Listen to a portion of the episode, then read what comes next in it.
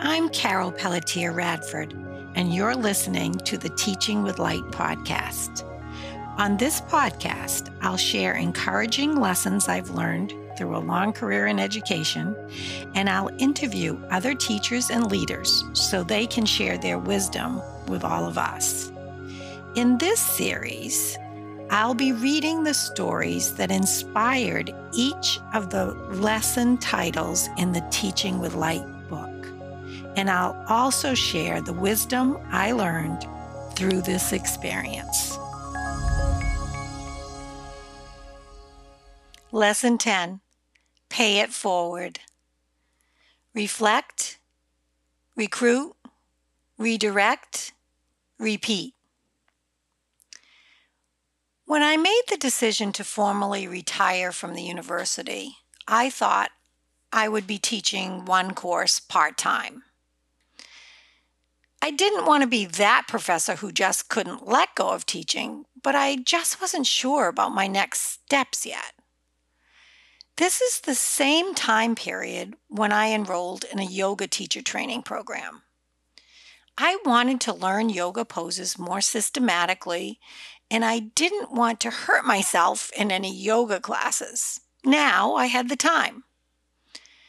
As it turned out, teaching the course at the university didn't work out, and that allowed me to go more deeply into my yoga teacher program. This training expanded my thinking and opened my heart. The meditation practices gave me more clarity and revealed my inner voice.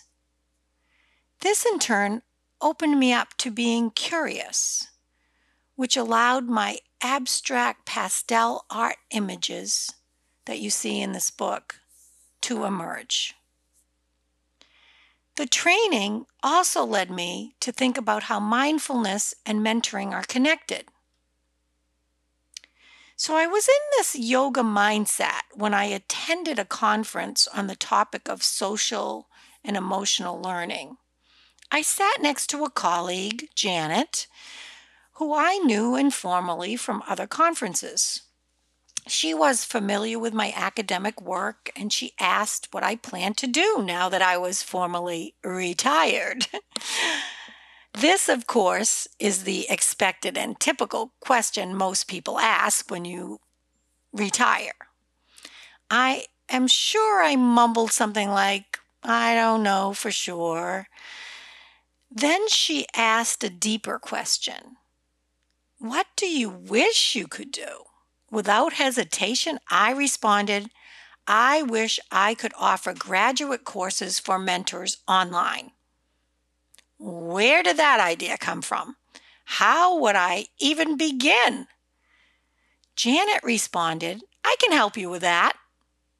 So I said to myself, well, why not?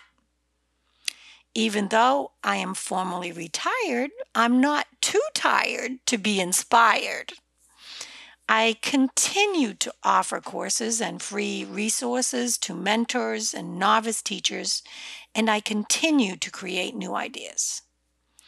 My current interest is to create a legacy teacher network for retired teachers who still want to contribute to education and the future generations of teachers. You may consider these steps if you find yourself with a big idea and want to move forward. Reflect. I took some soul searching time and asked myself, do I really want to start my own business? I had always worked for someone else. I would have to create the infrastructure myself from the ground up. I gave it a try and became an entrepreneur, creating, mentoring in action. Recruit. I knew I did not want to do this work alone. The good news was I had a team of people who worked on my previous university projects who were now available, and they all agreed to move ahead with me. Redirect. Redirecting my energy from one of a retiree mindset to entrepreneur was revitalizing for me. I always have loved startup projects where I can create and imagine new ways of doing things. This felt good. Repeat. I reflect each semester to see if I want to continue offering courses or adding new ones. I check in with my team and recruit new members if needed, and I design special projects. I redirect my energy and the focus of mentoring in action to engage in the current issues as they are needed. I am proud to report we have successfully completed our fifth year as a small business, offering resources to novice teachers and their mentors, and now other teachers in development. Mentoring in action has been an integral part of my legacy to pay it forward. Thank you for listening to the Teaching with Light podcast. For more wisdom and inspiration, you can purchase the Teaching with Light book at corwin.com forward slash teaching with light. That's corwin.com forward slash teaching with light.